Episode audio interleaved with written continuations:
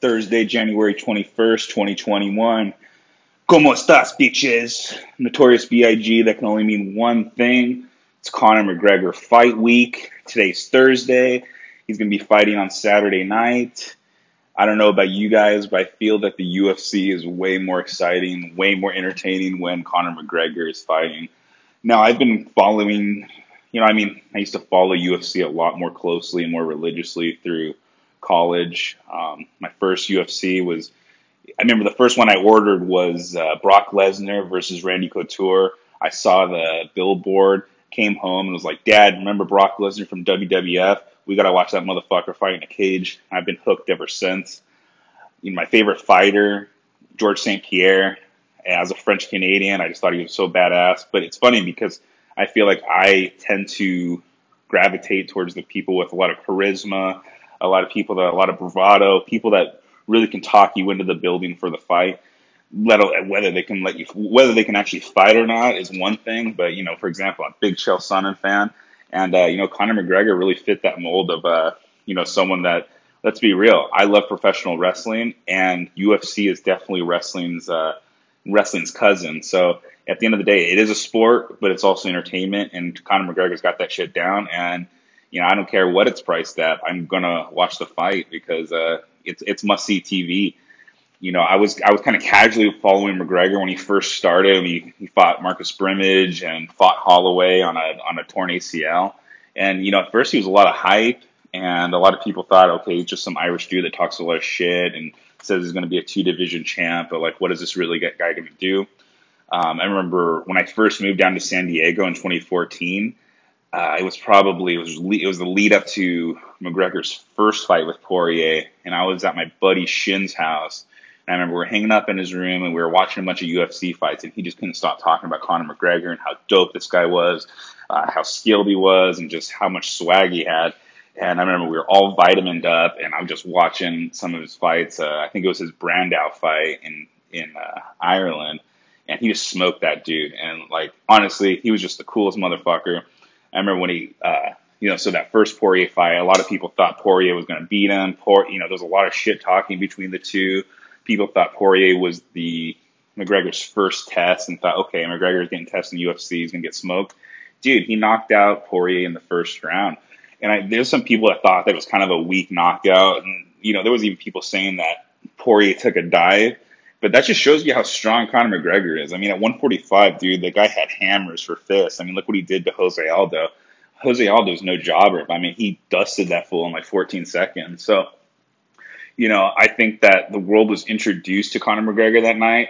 I mean, I wasn't completely sold on him at that point because, you know, he still had, you know, I mean, like I said, it was like Poirier after that point. He wasn't the Poirier of 2021, a guy who's um, eight and two in his past ten fights at lightweight.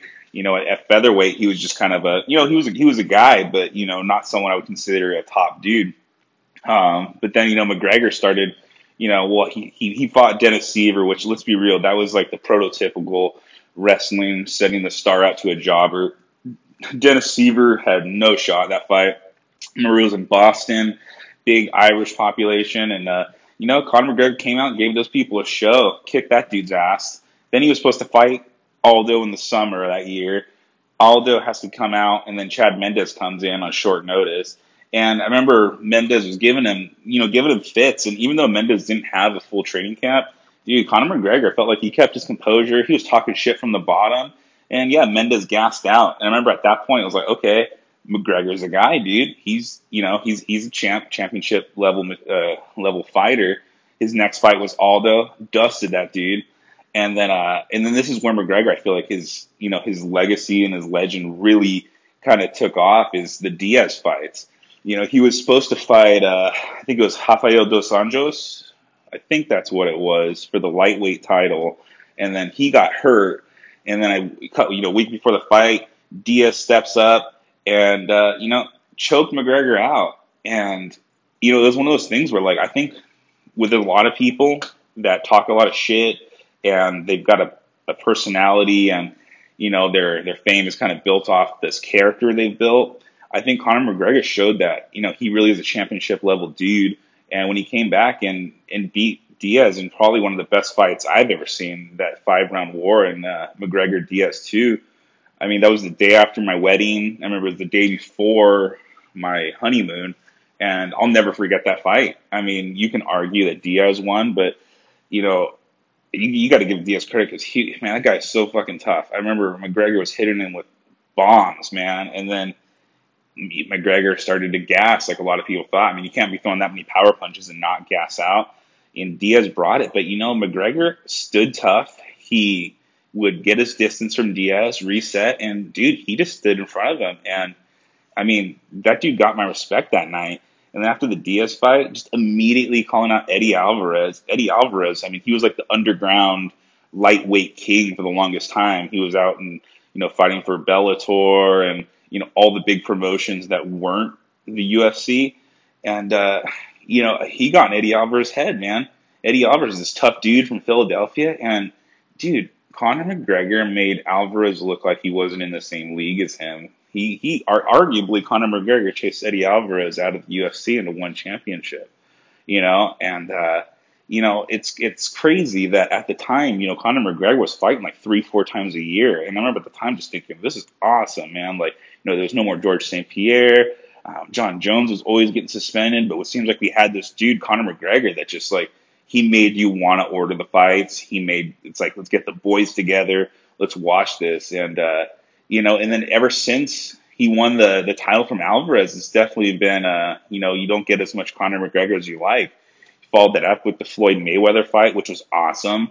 I feel like Conor McGregor is the only person who's charismatic enough to convince Dana White, yo, let's go do something that's not UFC related. I mean, Dana White doesn't do anything that's cross promotion. I remember I think the only time I can really remember was back before you know, before the Ultimate Fighter had really blown up the UFC. I remember you'd see like Chuck Liddell going to Pride when he got his ass kicked by Rampage Jackson. But that's like, you know, you don't really see that happening. Dana White's really protective of his stars, almost like a Vince McMahon type. But, uh, you know, you got to give Conor credit.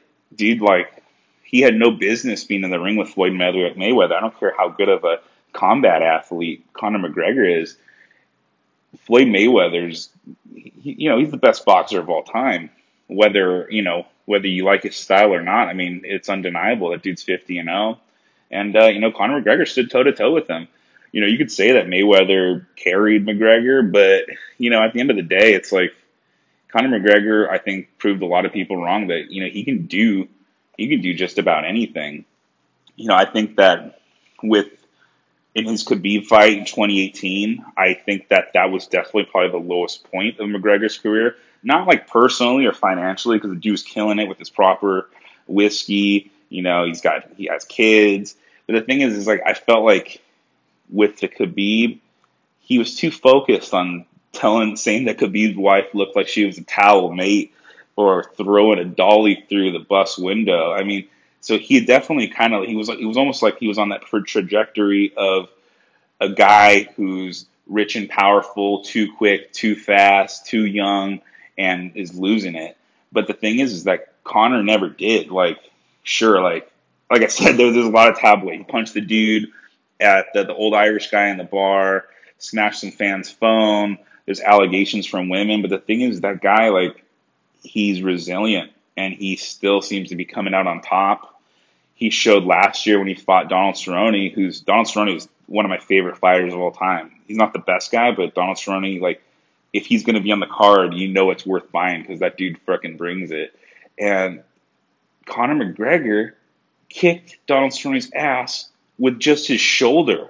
I couldn't believe it when they clinched up. And McGregor's just like bashing his bashing Cerrone's face with his shoulder. It was like it was so innovative, and it was you know, it was it was the kind of innovation that you would see from like early Jon Jones. Like when he would start the fights, like he would just be crouching down. You're like, okay, what the fuck's going on? Like Conor McGregor coming out and you know beating a dude with his shoulder and you know some of these flashy kicks, and he's just so precise.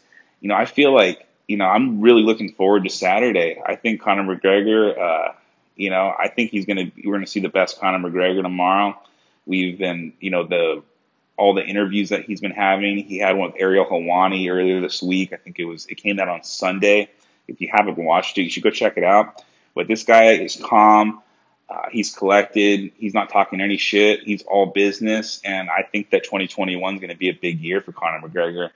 And don't get me wrong, Poirier, this is a tough dude. Like I know that Conor McGregor beat him in 2014, but I mean, let's be real, we're coming up on seven years since that fight happened. A lot of things have happened.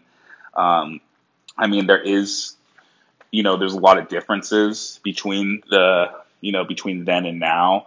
I mean, the the the first fight was at 145 pounds. It was a, it was a three round fight. I think it was like, you know, third from the top. You know, so but this one's going to be at at 155. It's going to be a five round main event, and I you know Dustin Poirier he's going to have to he's going to have to figure out. I mean, he's a tough dude. He's been in some wars. I mean, evidence with his like Justin Gaethje fight, his Eddie Alvarez fights, in his last fight with Dan Hooker who's fighting in the co-main event on Saturday. But you know, so Dor- Daniel Poirier can bring it. He can take a you know he can take a punch. He can take a beating and keep coming. But I think the problem is Conor McGregor. Dude, this dude has hammers for fists, and this is a guy that fought up at that 170, and now he's coming back down to 155. He looks confident. He doesn't seem drained, and I don't think that Poirier is going to be able to to take the shots from McGregor. I really don't. I'd be really, really surprised if Dustin Poirier can pull it off. I think if you look at the betting lines as of Thursday, a lot of the betters and the odds agree with me. As as of right now, Conor McGregor's a minus three twenty five favorite, opened at minus one eighty. Poirier is at plus two fifty, and he opened at plus one fifty five. So most people, um, I mean, most places I read online, uh, most analysts, everyone is giving it to McGregor. I think at those odds at minus three twenty five, I still think that's a little steep to be putting money on a guy that you know has had long layoff and you don't really quite know what Conor McGregor is going to show up. I mean, he did kick Conor, Donald Cerrone's ass, um, you know, a year ago, but I think you know I think Dustin Poirier is going to you know is a is a higher caliber fighter at this point in his career than Donald Cerrone was last year. Um, that being said, I mean you, I mean me personally, I wouldn't be putting any money on the fight because I'm I'm 100% confident that Conor McGregor, he's going to win TKO. I'm going to say round one. There's part of me that was like, you know, this fight's going to last a little longer than the first fight, but I just, uh, I just couldn't like, I, I couldn't bring myself to say TKO round two or three. I just feel like honestly, McGregor is going to come out. He wants to make a statement. I think he wants to get in. I think he wants to get out. I think he wants to move on to the next paycheck. There's some people that think that Conor McGregor's next fight is with Manny Pacquiao, and that's why he's fighting Dustin Poirier, who's a southpaw. Um, if that's the, you know, people are saying, oh, well, he's going to want to get some ring time, he's going to want to showcase, but I don't think that, you know, Conor McGregor is a prize fighter, and the whole re- goal of being a prize fighter is to get in, get rich, and get out. And you know, I think Conor McGregor is a he's going to show off a bit, so I'm looking forward to it. Um, yeah, I'm going to look to end this in a couple of minutes. Just want to quickly highlight uh, one other fight on the card. It's the Michael Chandler Dan Hooker, the co-main event. I think it's. Uh, I was actually totally before I looked at any of the lines or did any kind of looking at this card. I was coming on here getting ready to uh, defend Dan Hooker because I just assumed with Michael Chandler that he was the big, you know, he was the big signing from the UFC. Michael Chandler for the longest time has been the you know, kind of like the big lightweight fighter that's uh that hasn't signed with the UFC. He was Bellator champion a bunch. He had some epic fights with Eddie Alvarez. I remember when he first beat Eddie Alvarez in their first fight. It was a you know a huge upset. They had an epic war in their second fight, and uh, you know I'm I'm excited to see Michael Chandler in there. Currently, the line though it's actually minus 132 Hooker and plus 108 Chandler. So I mean it's basically even money here with Hooker actually being the slight favorite. I was surprised. I, I, I thought that Chandler was going to get the was going to be the odds-on favorite, or I mean, not the odds-on because I do feel like Dan Hooker. I mean, he's a tough motherfucker. Like that fight that he had with Poirier in the la- in the last fight this summer, it was it was awesome, and uh, I'm expecting this one to be awesome as well. So um, between this one, I mean, again, I think at the odds here, you could really put money on either or. If I think though. Uh, if I had to pick, you know, gun to my head, Dan Hooker. You know, I, I think a lot of times with these guys that are uh, really big outside of the UFC, they come in with a lot of hype, and you know, it's not it's not that they lose, but I just haven't been impressed. You know, you got Ben Askren, like he came in, and I remember Joe Rogan was talking about Ben Askren can come in and be UFC champion, and I mean, he had that real lackluster fight against Robbie Lawler where he got dumped on his fucking head, and like, I mean, you know, I, I do think he won that fight because if you look back, Robbie Lawler's arm went limp, but uh, you know, but then again, then his next fight, he got dusted by Masvidal like super quick, and now he's just basically a meme. But you know, I mean, Ben Askren, that's just one guy. Um, and I wasn't really that impressed when Alistair Overeem came in back in the day. Uh, what's his Jake Shields, and you know, I just feel like Michael Chandler's kind of got a little bit of that hype. I mean, he's a different guy than those guys, but you know, I kind of want to see them do it in the UFC before I'm putting any money or I'm hyping them up for anybody. But uh, yeah, so that's all I have for today. I just wanted to say a little something about the UFC, and uh, yeah, hopefully you enjoyed it. If you got through this and have any questions, uh, feel free to comment. I'm going to be moving to try to get my podcast uh, published on Apple Podcasts, so it's not just Podbean this is only the second podcast, so I mean, still trying to figure everything out. But uh, I appreciate anyone that's taking the time to listen. So thank you. And until next time, have a good one, people. Peace.